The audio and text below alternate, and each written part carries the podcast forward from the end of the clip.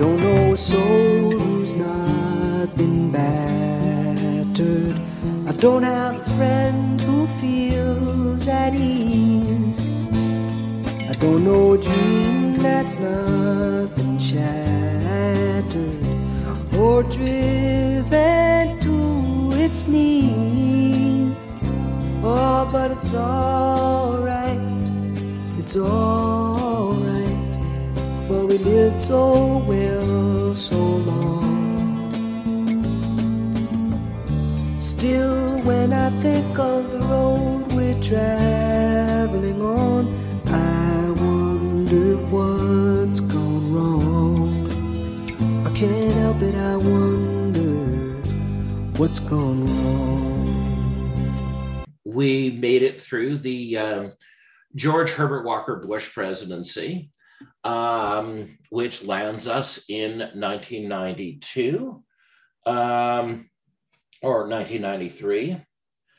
And during the 1990s, right, we see this attempt um, within the Republican Party to push back against some of the tendencies we've seen in the 80s. Um, the Newt Gingrich movement, for whatever one might want to say about it, um, was clearly an attempt to um, secularize the Republican Party's image.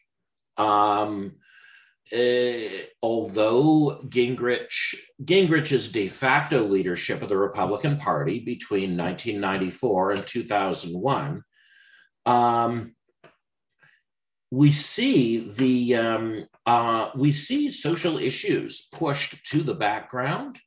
We see the power. Uh, we don't see the big family values resolutions at the conventions that we'd seen um, in the 80s, uh, in 80, 84, and 88.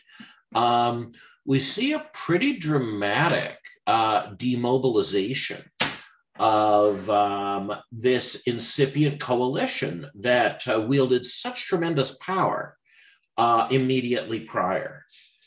Um, instead, uh, the Gingrich period in the Republican Party and we should include in that the influence that Gingrich and the people around him exerted to hand the nomination to Bob Dole in 1996. Um, we should see these efforts as an attempt by the Republican Party to leash this phenomenon that had gotten out of the control of the people who thought they were running the party. Uh, Gingrich, in addition, of course, was made, engaged in a highly successful populist campaign, um, basically in favor of leaning into austerity. And um, this, uh, the problem is that leaning into austerity was essentially everybody's agenda in the 1990s. Uh, if what if you were the main party or the main opposition party in any country anywhere. Your platform was to lean into austerity and try to brand it as your own. Um, and of course, what this produced was the thing you don't want if you're not the incumbent, which is low contrast politics. No matter how far to the right in favor of austerity, Gingrich went, um, Bill Clinton was always prepared to match him and was, in fact, more effective in appropriating the rhetoric of austerity than Gingrich himself was. And so the popularity of the austerity programs in America in the 90s kept the Republicans in control of the House and kept the Democrats in control of the presidency. And so we see in 1996, and I know that we often think of Newt Gingrich as an extremist, as a slash and burn guy. And with respect to the reach of the state, the ability of the state to actually materially help people, Newt Gingrich is a radical. But even if we look at his failed presidential bid in 2012, what hill did he die on? he died on a hill not of this world. He died on the moon. Um, the collapse in Gingrich's poll numbers in his comeback attempt in 2012, uh, of course, um, had to do with his promise of a moon base um, before the Florida primary, which annihilated Gingrich. So, in many ways, although Gingrich believed in a radically shrunken state um, in terms of social welfare, um, he was of a piece with the secularist Republican tradition. And in many ways, the accretion of political capital around Gingrich constituted the first real obstacle that um, the uh, that the evangelical um, uh, faced in a serious way. Uh, Gingrich was happy, of course, to defund abortion in every piece of legislation he proposed, but that's because he didn't want anyone's health care funded in any way at all. Uh, especially singling out abortion simply improved his chances of getting a particular procedure defunded. And we see um, with Gingrich, there was uh, there's no attempt, right? There was this belief on on the part of Republicans following the '92 election that um, Ross Perot had largely attracted a popularist, a populist secularist vote away from them. Um, there was this sense of Clinton as the supreme secularist, and so there was this moment of really questioning um, whether evangelicals could deliver for the party um, in this new environment, in this post Soviet environment. Because after all, the Christianization of America's image and its discourses was primarily an exigency of the Cold War a foreign policy imperative that had to shake down domestically, in the same way that civil rights were a foreign policy imperative that had to shake down domestically in order to achieve the foreign policy objective.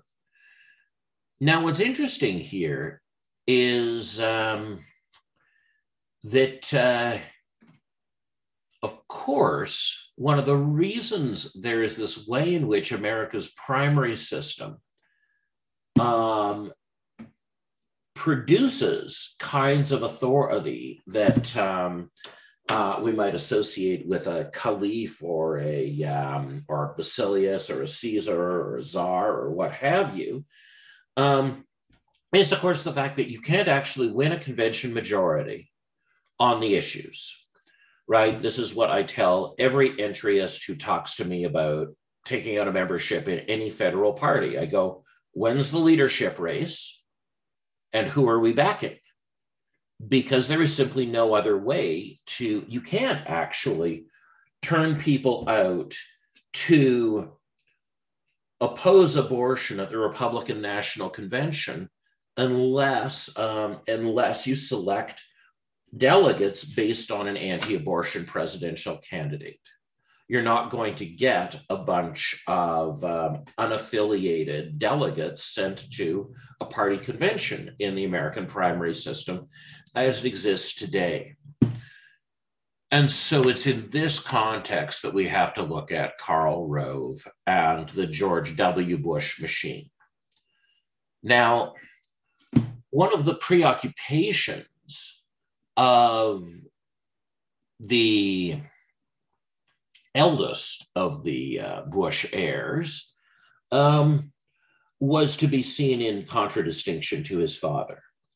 George W. Bush, um, very different from Jeb Bush. Jeb Bush is the one seeking parental approval through his participation in national politics, whereas George II um, is uh, very much engaged in national politics as a means of uh, of uh, as a means of uh, distinguishing himself from his father, as we of course see in the early 2007 attempted coup by his father. Uh, so, um, uh, very nice. So, what was what was Jeb like on the plane? Uh, it was a flight from Mexico to Atlanta, Mexico City to Atlanta, and he was he flew in first class. He brought a big, thick novel, like an 800 page, you know, pulp novel, stuffed it in the seat pocket, and then watched a movie the entire time. He watched the Three Billboards Outside Missouri movie, and that was it. Well, that's yeah. You see, that's the kind of thing his dad would have done you know, bring the book, bring the book for show, right? That's not that's not what his older brother would have done. His older brother might have provoked people by bringing a coloring book just for the hell of it. Uh, so we also have this family dynamic, right? So we have this project, this project of a united fundamentalism for American hegemony and oil. That was his father's project. And so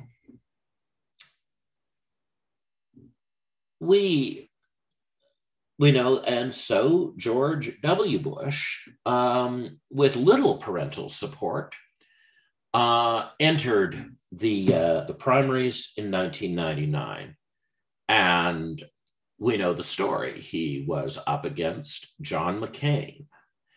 And this was probably the only clear contest in the history of the Republican Party between the secularists and the evangelicals. Probably the one vote we can say was clearly just these two groups facing off. And in that context, and John McCain was extraordinarily successful, except, of course, that McCain's convention delegates came overwhelmingly from independent voters voting in Republican primaries. Once you eliminate statistically the independent votes for McCain in the 2000 primaries, you don't see a divided party with um, uh, with a strong secularist wing. What you see is a party thoroughly captured by evangelical voters, uh, fundamentalists, etc., that um, um, and concern on the part of unaffiliated voters uh, about that happening to America. Uh, in many ways, I would argue that um, many of the independents who voted for, the independents who voted for McCain in 2000 are not the independents who voted for McCain in 2008. Uh, these are people with very different interests. And uh, Karl Rove, um, as George W. Bush's guy, as his brilliant strategist who had won him the governorship of the great state of Texas, which does, of course, remind me of that one lovely George W. Bush interview during the primaries where, where the interviewer says to him, So uh, I noticed, though, that you haven't got very many endorsements from senators or even other governors. And uh, Bush says, well, that's not uh, that's not entirely true. I have my uh, I have the endorsement of my brother Jeb, the governor of the great state of Texas, no, you're the governor of the great state of Texas. Why, yes, I am the governor of the great state of Texas. So um, that's uh, uh, why, yes, I am. So this, uh, uh, the so what's interesting, right, is Karl Rove appears not just to have understood how to motivate evangelical voters, but Rove is one of these curious hatchet men who believes that he may be going to hell personally to serve God. Um, one of the reasons that Karl Rove was so effective, I don't think anybody could be as effective as Rove was at getting inside the minds of evangelical voters who might be discouraged after eight years of a secularist and no ability to make policy, pardon me, doctrine at Republican conventions. but uh, Rove had a great talent. Um, and I think fundamentally, um, the two great insights, of course, the first great insight of Karl Rove is well known, which is that anytime you have an electoral system with significant turnout variability, um, you have two paths to victory, not one. Uh, one path to victory is convince as many people as possible, and the other path to victory is mobilize as many convinced people as possible. And that second path to victory, of course, um, had not, people hadn't really done the math for that. People had assumed that if you wanted to gain more votes on election day, you should get more people to agree with you, not fewer. Uh, now, of course, the trick is is to find a way to mobilize your people while demobilizing the other people, because that's part of your, if we're counting votes at the end, not support, uh, but if we're counting the votes that show up, how do we demobilize people? I think in this way, Karl Rove is really an under recognized political strategist because it wasn't just that George W. Bush could say things that made you angry. It's, it was his capacity to say things that made you want to lie down. It was the capacity to say things that uh, that instill in his adversaries a sense of futility and hopelessness. For this reason, right, we think many people say it's, you know, Dan Quayle brought the first Bush president down. So wouldn't it be delicious to use Dan Quayle's communication strategy to become the president, to in fact understate your qualifications, intelligence, and education to make your adversaries who think those things are important and will matter um, bow out, feel that that that process that. So there's a way in which George W. Bush hams up um, his intellectual and academic mediocrity uh, because it's an effective demobilization strategy. Um, but again, it's also of a piece with the anti intellectual tradition of America that he is banking on. That sola scriptura tradition handed down from the great reformers that you should only need to read one book in your life that the meanings of the things on the pages in the book are all obvious, that there's nothing else you need to know. And uh, that profound resonance is there. The last and most important Rovian insight that I still have never seen done in Canada, and I believe if somebody actually had the nerve to try it, it would have devastating effects, which is do not attack your opponent's weaknesses, only attack their strengths. We see this especially in 2004. So John Kerry became a name we knew because he was a young man who ran through live machine gun fire for 100 meters to the machine gun nest and beat the man in the nest to death with his hands. So naturally, the only sensible thing to do is to say that John Kerry is a coward. That's all you get all the time. He's unmanly. He's a coward. His wife runs everything. He's a coward. He's unmanly. And stunningly, that, that works. Um, I'm sure that the meetings about that strategy were a site of frenzied debate because like Donald Trump, it's one of these things we, the smart people, would never have guessed would work. We would have thought, don't, don't draw attention to his military record. That's crazy. Don't form this swift boat veterans for truth as like your big advertising front. That's insane. You're just drawing attention to this man's curtain. No, no, Karl Rove really had something there. So the importance, so what, the reason I talk about Rove is that had the Republican Party not achieved power in 2000, it is doubtful that this process of desecularization would have continued. It is highly doubtful because the evangelicals would have had to find something else to think with, something else to make agreements with each other through.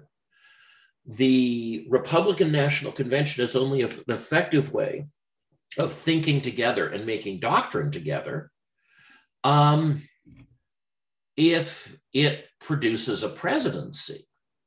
If it doesn't produce a presidency, you don't know what to do about the new doctrine you created because the doctrine you created got voted down. The doctrine you created has not become part of the state. Uh, and so that was a very difficult election without the genius of Karl Rove in managing to elect George W. Bush. Um, America likely would have gone on a different path. And then, of course, there's no way to recover 9 11, right? I really don't care what temperature metal melts at. I really like the onion inter the um, the onion coverage of the debate between the 9-11 truther and the al-qaeda guy where um, it's like well you see you see that that that that that that beam couldn't have melted because because look at the temperature at which uh, this metal melts. And then the al-qaeda guy just says let me repeat. We crashed a plane into the building. And then you know it's like oh yeah there's there's no way this could have happened without the us government I find this very insulting as a Muslim person, this belief that we could not kill large numbers of you without assistance from your government. Um, I, uh, that's sort of where I tend to go. Um, were they deliberately asleep at the switch or just constitutionally asleep at the switch? Who's to say? But God knows it's not exactly like it's a really short list of people who would want to blow up the World Trade Center if they could uh, you know, really, you know, why why hadn't the Bolivians already done it? Um, so, nevertheless, what um, what 9/11 permitted was the last ingredient we needed. That the first Bush president and Reagan had successfully assembled a fundamentalist Christian coalition in opposition to communism. The redeployment of that coalition in opposition to Islam, that was tricky, given the incredible number of personal and business le- uh, links in the elites of those of the original coalition. Right? All kinds of people you've been doing business with, well, your friends now you're now supposed to be on opposite sides of this fake war. Um, that, of course, is where we see uh, the repudiation of the first Bush presidency, the evisceration of the global coalition that uh, the senior Bush had assembled in favor of a parochial coalition they would still do business with the other guys, still, you know, make sure they got out of the country in time and things like that. But fundamentally, you really can't be fat at home and thin at work. Um, there, the the ability of fundamentalist oil elites to collaborate across religious uh, across um, the Christian Muslim divide has absolutely been undermined by uh, Bush's creation of this new, smaller coalition. Uh, but what that coalition could do was what happened in 2004. Um, the coalition could decide to ban gay marriage. And gay marriage was the new issue that could be added to this growing pile of doctrine.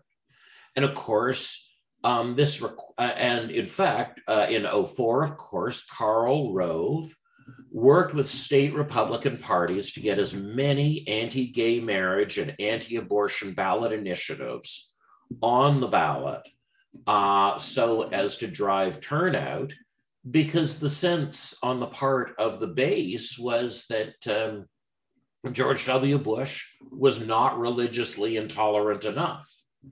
And their going to the polls uh, meant that uh, the pie had to be sweetened. Um, and so we see um, uh, this very, um, uh, we see this whole thing with the religious rhetoric there. And followed not long after by, and this is just before Glenn Beck puts out The Thousand Year Leap. Uh, of course, there is uh, Gordon B. Hinckley's mobilization of the Mormon church behind Proposition 8 in California, seeing the opposition to gay marriage and the new revelation that's been received, the proclamation on the nature of the family, um, as being another way of fusing um, the LDS with this larger fundamentalist world. And with Proposition 8 in California, it's the first time the LDS present themselves as the leaders of that, um, of that coalition. That um, many people, of course, criticize the uh, Mormon Church, saying that uh, Proposition 8 could have passed with more votes if um, it hadn't been so obviously a Mormon effort. But uh, uh, yeah. So, yeah, proclamation on the family is like, there's your beginning. And then it allows them to take leadership with, uh, with Prop 8.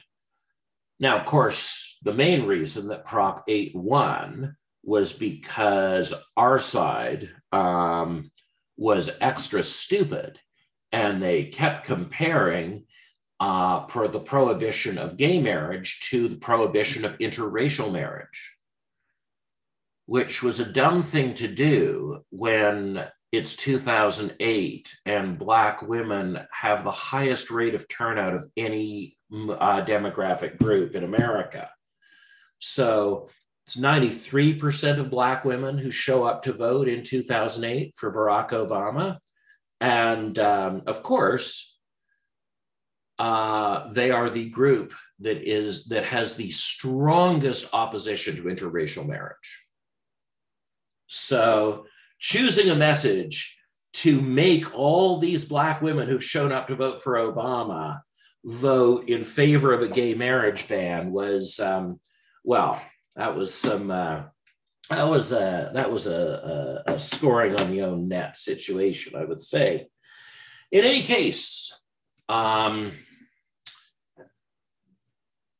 one of the things that then becomes a feature, of course, following the 2008 election, the 2008 election is blamed in Republican circles on um, the sidelining of Sarah Palin by liberal secularist Democrat John McCain.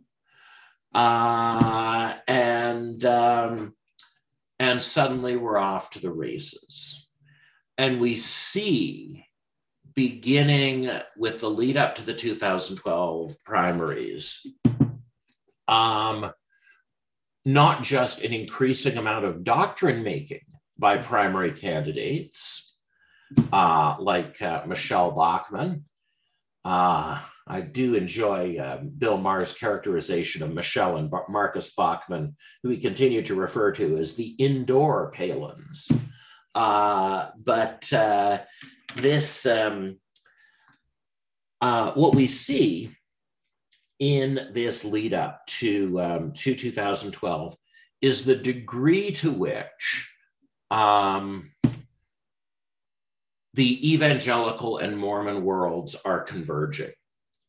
The first person in the race to proclaim their support for the 5,000 year leap and the work of Cleon Skousen is not the Mormon, it's Rick Perry. Mitt Romney has to be pressured into saying that he is a reader of Cleon Skousen and agrees with the 5,000 year leap. Uh, the, um, the embrace of um, this unique Mormon created formulation of the meaning of the Holy Empire um, is uh, is throughout the the Republican race. When um, uh, Romney, of course, also um, consistently dog whistles the British Israelite theory uh, in the campaign with this invocation of the Anglo Saxon race, Anglo Saxonism, and references to Skousen. So once, once it's introduced, once it's been introduced, and they can't say it's the Mormon putting this out there, um, but the thing is, other than Alexander Zaitchik of Salon magazine, no one covers the fact that these supposedly evangelical ideas are Skousen's. So we see in during the Obama presidency, we see the Republican convention gaining a greater ability to make doctrine even when they're not in power. Uh, we see that um, if you can get all the candidates for nomination to have a consensus about something, like Skousen or whatever, none of them has to become the caliph for this system to keep accreting doctrine, for America to keep making new hadiths. And, um, but of course, the punchline to all this is the Trump presidency, because the Trump's relationship, Trump's relationship to the evangelicals is a fascinating one. It is like that of an Ottoman caliph. Um, like um, like that of a Byzantine emperor, in that this person is on the one hand, uh, in that the person is ontologically distinct from other human beings. That's what it means when you are equal to the apostles and vicegerent of God on earth. It means that when you commit adultery, it is not adultery. When you commit incest, it is not incest when that there is a special set of rules and there's an acknowledgement of this special set of rules that in fact um, we should not expect our caliph or our emperor to be a thank you a faithful person. In fact the distance between them and public adherence to the faith actually is evidence that they are the emperor or the caliph right? It's it's that's that gulf, that ontological gulf that shows that you cannot be classed with other people, and that everything you do is by virtue of you doing it a holy action. So we don't just have the idea of the mulligan, and I love the idea of the mulligan becoming like a religious term that it means something like it's an indulgence, right? That's what you're doing. You're you're buying somebody out of purgatory for a sin, except that it's a term from Gulf um, that is in turn um, based on uh, 19th century um, anti-Irish Catholic racism. Uh, so uh, it's wonderful to have Franklin Graham bestowing a mulligan upon the emperor, but what you increasingly see is that everything wrong with the emperor is a sign of his divine election. The fact he lost the popular vote proves that God installed him. The fact that he won the popular vote also proves that God installed him. And of course, the same people are making the same arguments at the same time. Um, similarly, the record of illegality is proof that God has chosen him. The record of infidelity is proof that God has chosen him. And we see the same rhetoric around Charlemagne, around the early Byzantine emperors, we, and around the Ottoman emperors. We don't see an effort to propagandize and create the false image of a pious man. We see this thing that is characteristic of Orthodox systems that we don't like in the Catholic descended parts of Christianity. Catholicism and its descendants, including all of Pro- Protestantism, like to emphasize the goodness of God when they try to solve the problem of evil. Whereas Orthodox approaches, which are really Orthodox approaches, of course, are all being created in con- the court of Constantine and his successors, emphasize the power of God, not the goodness of God, when they try to solve the problem of evil. Because it's like, well, who are you to say what's good or evil? God is all powerful. He's done this, period. That the power is, in fact, the evidence of the divine mission. And um, so, we see a propaganda built around Trump showing that no matter what he does, it causes God's will to be enacted, that he is an appendage, effectively, of God himself, and uh, that his arbitrariness simply redounds to the power and mystery of the Godhead. So, now what's curious in all this is that um, there's another thing going on here this split. And Donald Trump's decision, whether it was his decision, it's hard to say. The insertion of Mike Pence into the Trump presidency uh, is very important because there's a poor, because the other thing, of course, that's going on that we don't have time for in this course is the pornographication of the right. The way in which that this is the rise of the porno right. Um, and, uh, you know, I got to see that firsthand, right? I really, I got a sense Trump was so much like um, my, uh, the uh, the father of an ex of mine who was a Tea Party activist who was you know had was on the Bush's personal donors circle who grew up in the house next door to the Kennedys on Chappaquiddick all that stuff. Um, we see not uh, there isn't just this uh, that what we see is this debate about the boundaries of masculinity and there are some people on the right, and we really saw that with the drop in the Republican vote in Utah. Um, Mormon masculinity is still very much a 19th century masculinity of self control.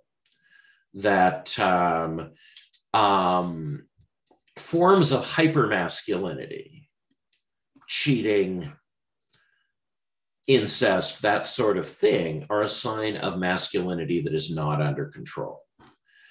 And there is this other masculinity embodied in uh, David Gostenhofer or Donald Trump, where you know you shout, you know, your rape fantasies about your daughter at the dining room table and pound your fist. Um, that that's uh, that that's the shape that a whole bunch of America's patriarchy is taking on, and the relationship of that group to Christianity and to this Holy Empire project is tenuous. It's tenuous because you're looking at unrestrained forms of hypermasculinity trying to cohabit with the opposite kind, with Mike Pence going like, you know, you know, this guy's a straight shooter. This guy has been not sucking a dick every year for like 50 straight years, even though that would really, that's you can tell that's the next thing he wants to do but he's you know holding it together for God. Um, you need that kind of extreme restraint to counterbalance. I would say the one out of control variable, because the thing is that unlike Charlemagne or a Byzantine emperor, Trump is representative of a whole class of men in his culture, this emergent pornographic patriarch and whether that can live within the Holy Empire system, I don't think is a settled question. There may be a portion of the coalition that will fall off and deny it its majority, and the system will back up. It's pretty hard to say. But with the advent of the Trump presidency, we then we then have this problem of the people who are not even who are not evangelicals, who are nevertheless loyal. And here again, we see this other force to create orthodoxy that is different, right? The people who are held in place in that coalition because of QAnon are not making their orthodoxy at Republican conventions. They have to disavow their orthodoxy at Republican conventions. The sites of the making of that orthodoxy are very different. Although it's highly democratic, it's also outside the circle. So, one of the things I, I want to do here in closing up is I don't want to suggest an inevitability here that this that America is on this caliphal or imperial track, um, where Republican conventions make doctrine, the voter rolls shrink, it becomes a, a one-party state, etc. Um, there are lots of different ways this could go. But what I, I do want to emphasize is that there's a lot of predictive power in using the Holy Empire model. For instance, the pivot from communism to Islam as the enemy. Very, it's funny because um, in the rhetoric of the Byzantine Empire, we see the same pivot with the collapse of the Persian Empire and the selection of Islam as the enemy. Um, the need, if you are vicegerent of God on earth, you're running God's armies. That's your job and God's armies need something to fight. And um, I think the one area uh, the Trump presidency failed to deliver on was in adequately describing, um, was in continuing to describe the Muslim world as the thing it was fighting. Now, final note on uh, that whole fighting Muslims thing. I think, as I mentioned, in the uh, Ethiopia lecture at the time, I will reiterate one of the countries in which the second Bush president is the most beloved was Ethiopia. They uh, he finally gave them all of those tanks to send against the Muslims that they'd been asking for from the West since the 13th century. Um, so a last feature is this question of who people expect America to be. Who do they want? Um, the uh, somewhat battered, uh, declining global hegemon to look like? And um, that's an important question because we have to remember that the way that this movement went from being a fascinating but peripheral and parochial movement into being a, a, one of the most powerful movements nationally in the history of the country was because of foreign policy choices made during the Eisenhower presidency uh, and not um, from below. That um, one of the things about empire is there uh, is that um, the imperatives from above really do structure things below as much or more as things from below restructure the world above. Okay, that's it for um, that's it for me. That's it for the class. How are folks doing? Last comments, questions?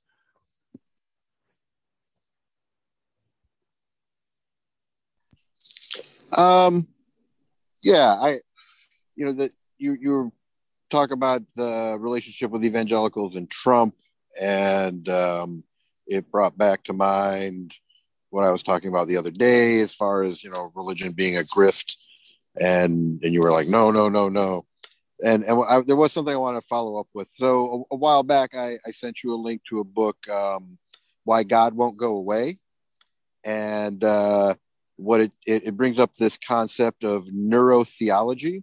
And, and in the beginning of the book, it the, it talks about uh, the study done using PET scans on nuns and I think uh, practitioners of some form of trans, uh, maybe transcendental meditation, and they would put them in the PET scan, and then when they and they would do their prayers or their meditation, and when they got to that point where they felt that conscious contact with, you know, this state, whether it be God or you know on the edge of nirvana, they would trigger a little thing, and they would take a picture of their brain. And lo and behold, was the same area of brain was lighting up, and it's this is when it lights up, and so there there seems to be this neurophysiological thing that allows us to have this religious experience. So, getting to my grift part, why I think I theorize, you know, that not everybody does this, that it actually requires this study, this, uh, whether it be prayer and meditation or going through um, ordeals like uh, um, Indian yogis, and that these things light up this part of the brain, and that actually the vast majority of people never experience this, but they don't want to admit it. And so that's why they believe, and they're being grifted because they don't actually believe. They are just following so they don't feel stupid. And that's how a grift works is that you convince someone to do what you want them to do because they don't want to feel stupid. Well, I guess my okay, so one of the problems with the idea that it's a grift is that it would be the only grift that there was no written record of for thousands of years. Um, there are no memos of people going, well, obviously this isn't true. I'm just telling those people that. And there's an insane amount of religious writing that we have. One of the normally, if there is an intentional scheme to defraud, especially by an organization that involves a coordination of hundreds or thousands or tens of thousands of people, you would see some written record, right? This is why, the, I mean, this is one of the reasons the LDS has such a shitty time, right? Because there are written records where that look like people are on the edge of like not believing and trying to pull off a con and it's really problematic and it really hurts them.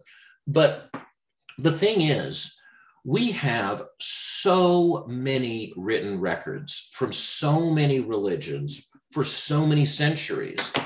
It would strike me as incredible that we could not find a single written trace of a cons- of not just one but thousands of conspiracies to defraud so I would agree with you, Edward, about this experience, this numinous experience.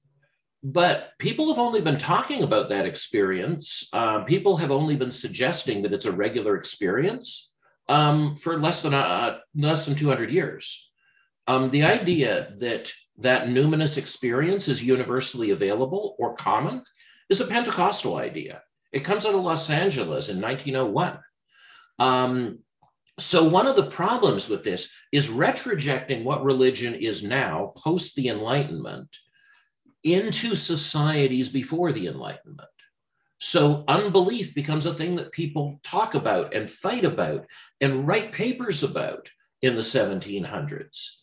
And even if we destroyed every single record by every atheist from 1700 up to the present, um, we would know all about atheism because there are all of these church records talking about why atheists are wrong starting in the 1700s. But there's no record in any religion, in any archaeological find of people talking about why atheists are wrong um, before the Reformation. So as, as a historian who handles evidence, um, I I got to say, I think that you're right that that present day, the way Christianity works in the present day, the way everything works after the Enlightenment is fundamentally different. But the, epist- the epistemological reordering that the Enlightenment caused, it fundamentally altered our consciousness. And so right? When you see people, like all kinds of people attack churches and attack organized religion and attack religious authority before 1500. We have hundreds and hundreds of examples of it.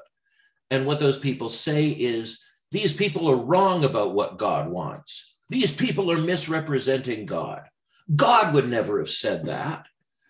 And so, again, there's the way that there are simply there are too many things like the Nag Hammadi Library, like the Dead Sea Scrolls, like all of these um, records that um, people did not expect, did not intend for public consumption, and did not expect to stick around. And we can't find a trace of the thing that you're talking about in those records. Now, do I think that people believe self serving things? Absolutely. Do I think people knew they were getting rich off other people's faith? Absolutely. Because we see that in the historical record. We see consciousness of guilt. We see accusations of corruption. Um, you know, the, and so because there is so much religious dirty linen in the historical record, in the written record, I, I, I, I just, I can't go as far as saying, um, it's grift. I think that the idea of God, yes, there are some people who can use the idea of God to get a dopamine hit, and more power to them. I wish I could. But, you know, I was a Christian for years without expecting to have a personal relationship with God because I joined the religion, I didn't join God. And so I, and so I think that that we can so I'm not saying that there isn't masses of corruption in religion historically. But what's fascinating is that um, corrupt people will sometimes worry that they'll get caught.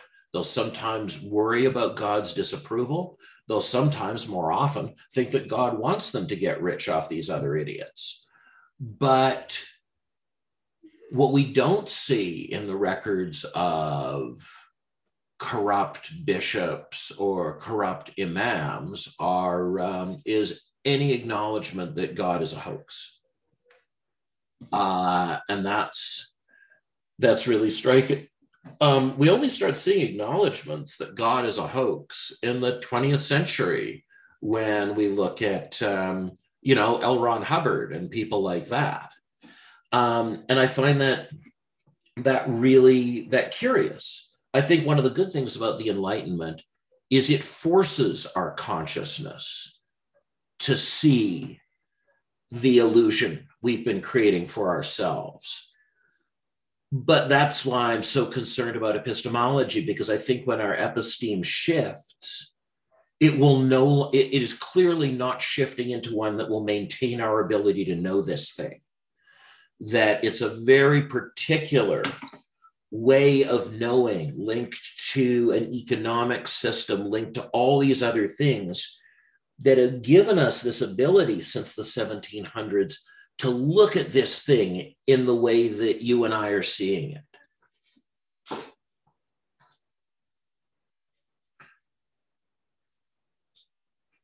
Now, uh, RT and uh, Jonathan, I, I, noticed you had your mics off a minute ago. Um, thoughts from either of you before? Oh, Michael, Michael, you're up. Uh, two comments. One was um, at the end of the previous episode when you talked about Bush Senior constructing this new thing that he this new project he's working on and the moving of the family to Texas and the the dumbing down of his or the, his attempt at uh, changing his accent and trying not to look like a northeastern elite. The way you described the setup of that whole thing really nicely describes the the coming of W. You know, W is the embodiment of everything about that shift from the northeast refined skull and bonesman world traveling, you know, part of this global elite to the front for that elite, because it's the same elite, but the front man is now the Joker rather than the king. But the Joker gets elevated to the king because they know this is how we become the new king. This is the style, which to me, as you were talking about Clinton, W is just a born again Clinton. He abuses the substances, he cheats on his wife, he does everything that a good old boy is expected to do. And then he has the cleansing moment where he becomes a born again Christian and suddenly he can fit into this new religious narrative with all the aw shucks down home rancher nonsense uh, piled on top. It was like a it was a, a perfect setup for that. Uh, the second thing I wanted to ask was about uh, at the Republican conventions during the 90s when they were getting humiliated by Bill and the um, the religious group were maybe feeling a little out of step and Gingrich is in there. Isn't that at the moment when they learned that the the dogma can still be instituted at the junior level, at the state level.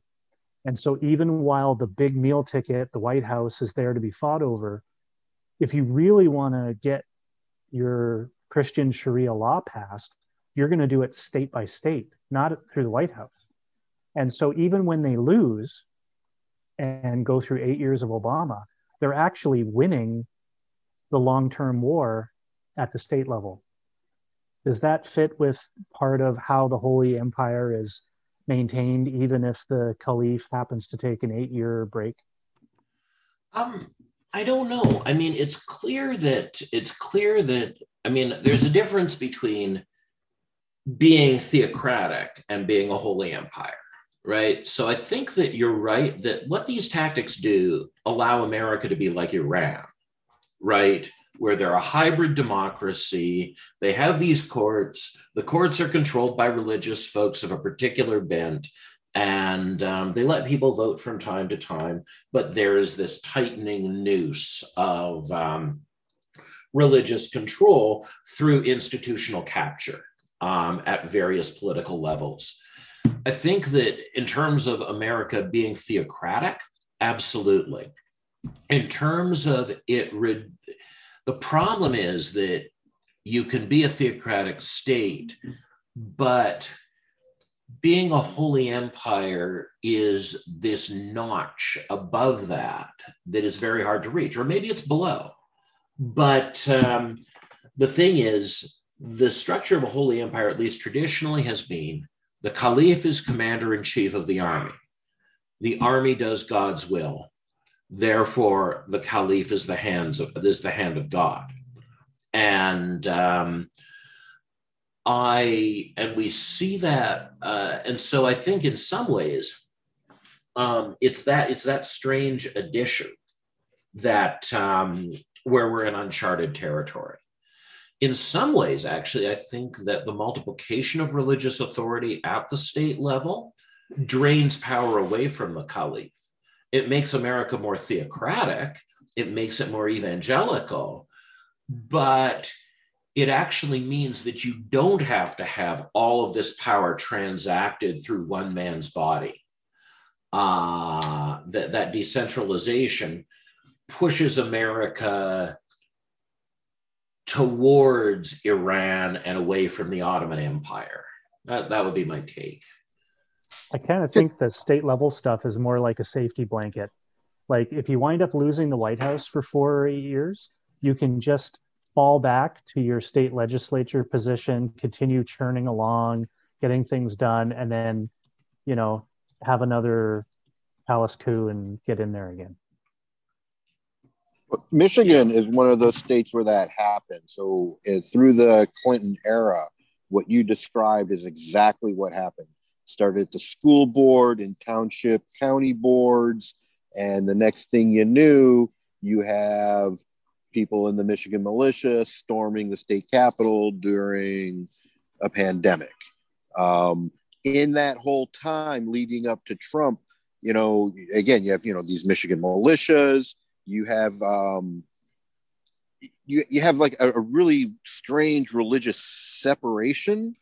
Um, you know, what, oh, I remember one of the things I was, so I grew up outside of Battle Creek where Seventh day Adventists, Adventism started, and you know there there's it's spread throughout the state, but they're separate. Like you didn't know someone next to you is any of any given religion unless you went to the same school, and the separatists didn't go to public school, but they voted in the public school boards. Mm-hmm. And slowly but surely they took over. And the whole time they were waiting for who? The caliph. They were waiting. They they thought of themselves as the soldiers in waiting for when the the right God's chosen warrior was in the White House again. That they did it through the Clinton era, and then they re they just reinvigorated themselves through Obama. I think that it, it actually does fit in, you know, to this because uh, they they knew they know they can't do it themselves. They're they're waiting. They're they're soldiers in waiting. Well, yeah, and I, I mean, technically, you you would think, given, I mean, one of the funny things about America versus Canada is, um, Canada devolves almost all constitutional authority to the federal government. Our provinces have almost no real power. In the United States, the Constitution devolves almost all authority to the state, and um, uh, the feds are supposed to have no real power. The actual operation of these federations is the exact opposite.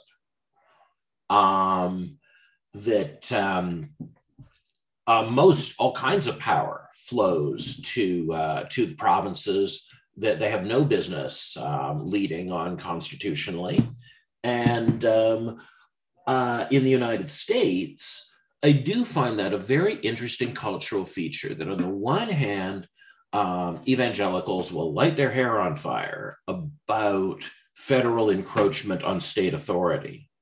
But on the other hand, I think exactly what you're describing. It's like they could enact these policies at the state level, but they keep waiting for national leadership.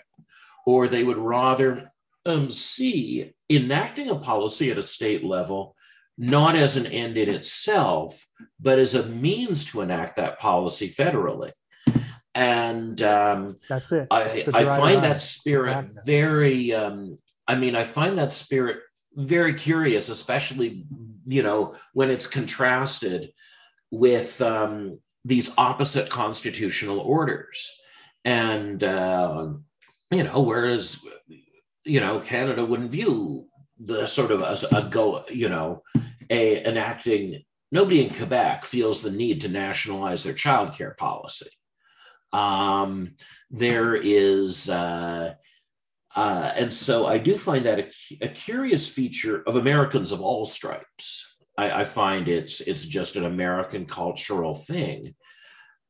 This concurrent worship and suspicion of the federal government. Um, and so, yeah, I think that culturally those reforms are absolutely justified in that way. But the problem is that it, um, in terms of the institutional power of the caliph, um, it pulls power downwards into the states, just having those things there, even if their stated purpose is to nationalize the policy at a later point. So, yeah, I think it's it's it's possible, but I think what we need to see is um, um, really we haven't seen since Rove leadership around that. I think one of the reasons this could gel under George W. Bush is because Rove offered a coordination function around those state initiatives and wrapped them up in the agenda of the National Party. And I think, um, yeah, I think I think depending upon um, things we do not yet know, um, we'll see how far that we'll see whether what's more powerful is the rhetoric or the institution. Because institutionally it should be pulling power away from the center. Rhetorically it's saying it's giving power to the center. And i'm not sure which thing is more descriptive yet but i think you're right. I think that it's entirely um, that uh, that it could be that the us is going this more iranian route in the long term well, Quebec uh, already has its childcare as national policy. It's just in the nation of Quebec. Oh, sure. But it is interesting, right? That um, provincial governments will engage in go it aloneism and um, and uh, there is a distinct lack of interest in imposing whatever that thing is at the national level as long as the province is compensated well maybe if you divided the united states up into 10 giant states uh, you may see the same type of thing well i think we do see and, oh really good point from Nathan about uh, about healthcare policy in uh, Saskatchewan. Yeah, no, that's fair, but it's interesting. But it was not Saskatchewan's policy that was nationalized. Saskatchewan tried to create an NHS style thing. It was destroyed by a doctor's strike, and so Canadian Medicare is is totally the Liberal Party of Canada's. The dream of national health care, absolutely not. That was the NDP's dream. Keeping all the hospitals and doctors from being nationalized was the brilliance of the compromise seeking uh, natural governing party. Um, so it was interesting. They could only nationalize healthcare by repudiating the Saskatchewan model. But uh, what I was going to say is um, actually, if we think back to what I was when we were talking about um, when I was talking about Glenn Beck's book, um, right, that Rick Perry could amplify, could amplify Skousen's 5,000 year leap because of the uh, textbook, uh, because of the textbook purchasing authority of the um, Texas government, right? So in the United States, you see a very different, you the equivalent of Ontario and Quebec as being, you know, the, the two large states within the federation that punch way above their weight they do manifest national power, but in um, in such a different way that state education systems, the funds come from the feds, but the curriculum comes from either Texas or California. Um, so yeah, operationally bizarre. And both Texas and California, of course, have dreams of the nationalization of their respective policy, but it's not going to happen. I really like this point from Jonathan here about the worship of presidents uh, rather than the worship of a, a government. And I remember as a child finding it really bizarre in watching American movies where if anybody in an American movie gets a telephone call from the president, they stand up when they answer the phone and say, Oh, yes, Mr. President. And as a Canadian, I'm like, who stands up just because what's going on? Why would you stand up? What's so important about this guy? yeah the the the movie in which america begins to be conscious of this is unforgiven where the duke of death shows up and he's this british guy and he says well there's a certain divinity that hedges in a king but why not shoot a president I love that. Get kicked out of him and run out of town on a rail. On the Fourth of July, but he's un-American. yeah, I think that guy. I mean, yeah, let's yeah, let's be clear there there is a pre-existing mystical quality to the office of president, just as there was to the office of emperor prior to Constantine, just as there was to Frankish kingship before Charlemagne, that this um, and I actually think it, you could also look to Lord of the Rings for some good rhetoric around that, right? The defense of the line of stewards not assuming the kingship is actually it's it is uh, you could easily port it into american discourse about the office of president. Like we have shown our incredible restraint by not having a king. And every president we have who doesn't become a king has therefore embodied a kind of virtue that carries that decision across the generations. So it's like every time America, every time America elects a president, it's America holding itself back and deciding not to have a king yet again. And the guy who isn't the king, even though he obviously should be, is demonstrating all this discipline and forbearance. And it's a sign that he is more worthy to be king than any actual king. And that mythology, of course, goes back to the beginning that's part of um, the stuff they have to do to achieve the original liberal consolidation of power after the revolution. Because, of course, like any revolution, everybody just goes into the town square and lights things on fire. And then suddenly they have to figure out who's in charge when the bad guys leave. And um, the liberals were by no means the majority in that revolution. They just like uh, just like Lenin hijacked a revolution that was going somewhere in support of an ideology most of the population didn't support. And that revolutionary hijacking um, is really evident in the pre existing mystical character of the presidency. So I was actually going to say that um, for, um, so I, uh, big fan of probably the, the greatest living Mormon historian. He was still alive. He put something on my Facebook page a couple months ago. I was very glad to see. But Richard Bushman um, writes a brilliant book about this that um, we were going to do the year we did Revolution and then scrapped it because we were behind schedule in the reading group. But it's called King and People in Provincial Massachusetts. And it uh, specifically talks about um, the liberal seizure of power, and in fact, how most revolutionaries believed, most revolutionaries believed in this strange legal theory that the English people have a right to rise up and slay the king's counselors if they have counseled the king badly.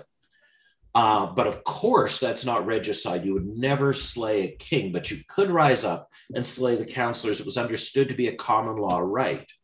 And that was what got most of the revolutionary militias into the field during the original revolution was this promise, uh, was this idea that uh, once they'd killed Jeffrey Amherst and forced the king to fire all these people and put Edmund Burke in his cabinet, then and that was the thing Bushman kept emphasizing is they believed they had special rights to revolt, revolt as Englishmen.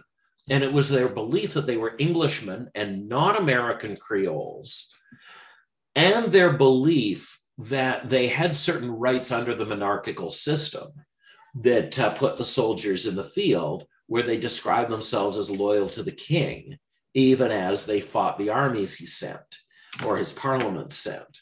So, um, because there's anyway, so King and People, I highly recommend the, the book. It's a it's a short read. It, it doesn't have phenomenal style, but it's it's Bushman, and so it's uh, it carries you along. But yeah, I think that in order to become a holy empire, it's almost as though there must be an existing surplus in the office, whether that surplus is in the form of the revelations Muhammad received or whether it's from Charles Martel defeating the Muslims uh, at Poitiers. Jonathan. Well, I think I think that's a, that's a really good point you make about about the Bushman thesis, and it sort of fits with with my with the curious thing that, that the world decided that the avant-garde of liberal revolution was the American perfection of a 16th century concept of monarchy in the form of the president, and not the British perfection of constitutional of, of a parliamentary democracy after actually killing the king and not apologizing in in the 17th century. So they're kind of so america is, is like launching the future from from like 100 years behind where england is actually. But um which created all kinds of odd things. And you end up with a situation where the american definition of anarchist is we support the state when it shoots the government and not the other way around, which is the European definition of the term. Um, but I'm, I'm sort of trying to sort of picture where, where Trump is going in this whole thing because he's the caliph. But what he's doing is he's not. I mean, first off, he's trying to become a king, which is one thing, but he's he's stepping into this role, which, returning to the Norman Cohn thesis, is prepared for him as as not so much the holy emperor but as the insane patriarchal cult leader who has all the children you know that that i mean there's this progression from starting with with Muhammad um, and leading through Joseph Smith to Donald Trump, but it was taking in along the way every you know the Cathars and all and all these other people. And the, I mean, the cult leader that Trump most resembles and whose ideology he most follows is actually Lyndon LaRouche because QAnon is is LaRoucheism. It's it's the internal structure of that cult where everybody who's in it is is you know has their fragile heterosexuality depending on the fact that they're rising up against the homosexuals who are running the government and selling the drugs and yes the order. Well, the, the LaRoucheites, yes, I, I, I actually, um, there was a, uh, there were LaRoucheite entryists in the uh, Green Party in the early '90s, um, one of um, and I, I've actually I've thought of the Laroucheites um, because of you're right the way QAnon the way QAnon narrates right it's the aristocrats that it's not really a narrative it's word salad and then the punchline that you knew before the joke started. Um, I think that. Uh, and I, I remember uh, Elizabeth Smith, you know, yeah, it's the mob. You see, the mob controls the drug port. And because they control the drug port, they control the social credit party. The social credit party is working with the Bronfmans, who are, of course, the American wing of the Rockefellers, who are the uh, Canadian wing of the Rockefellers, the American wing of the Rothschilds, who have been running the world's shadow Jewish government since the sixth century BC. And um, so Oh, uh, anyway, um, yeah, no, the Laroucheites, that that is a characteristic. And in some ways, I, I repent one line of a blog post I made. It's like, no, the Laroucheites would actually watch Fox News, Fox News and believe it. Whereas I don't think John Birchers would. But um, the uh, and the Quebec uh, Social Credit people are, are, are, against the bomb fence, so that doesn't work. Uh, but if we look at the courts of holy emperors, um, right, your average, your your emblematic holy emperor in Christendom is also the crazy cult leader with lots of kids, right? Like that's also true. Um, the um, right a, a, proper holy emperor should have a bunch of legit kids a bunch of illegitimate kids um, that um, that there's that resemblance right because of course the the court of the emperor and the court of the caliph are they're copying each other all the time right? They're they're these oppositional structures that are constantly borrowing things from each other like veils and harems and all sorts of stuff you know? They um and so i think that um, it's true that there are what we might think of as people who have tried to do this there there's the failed cult leader. And the failed cult leader is a figure is like a medieval counterfeit of a holy emperor right? They're they're a mockery of a holy emperor. And when you look at polemics against uh, hubbard or smith or whomever what is the ideal against which they're being compared and belittled? And um, i uh, and it's rare right that um, the problem is that they don't have power to match their excesses not that their excesses are inappropriate for power. Very good. Uh, other stuff. All right. I just want to say that I've been playing a little bit of Minesweeper while I've been listening to this, and the mines form the shape of a cross. So all of you sinners need to repent. Um, Oh, I'm convinced. I, you it's a sign. You got me. They come in all forms, man.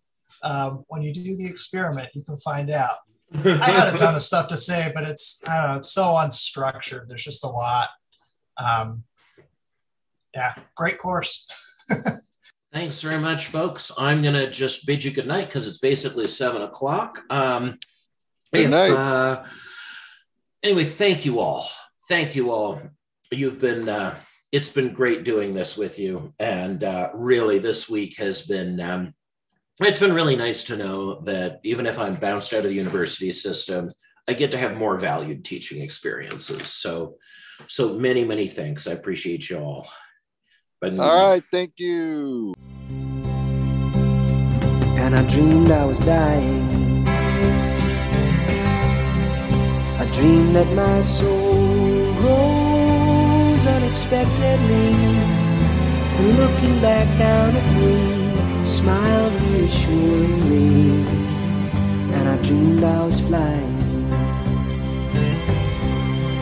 and high up above, my eyes could clearly see the Statue of Liberty sailing away to sea and I dreamed I was flying. Or we come on the ship they call the Mayflower. We come on the ship that sails the moon. We come in the age's most uncertain hours and sing an American tune. Oh, and it's alright. You can be forever blessed. Still, tomorrow's gonna be another working day. And I'm trying to get some rest. That's all I'm trying to get some.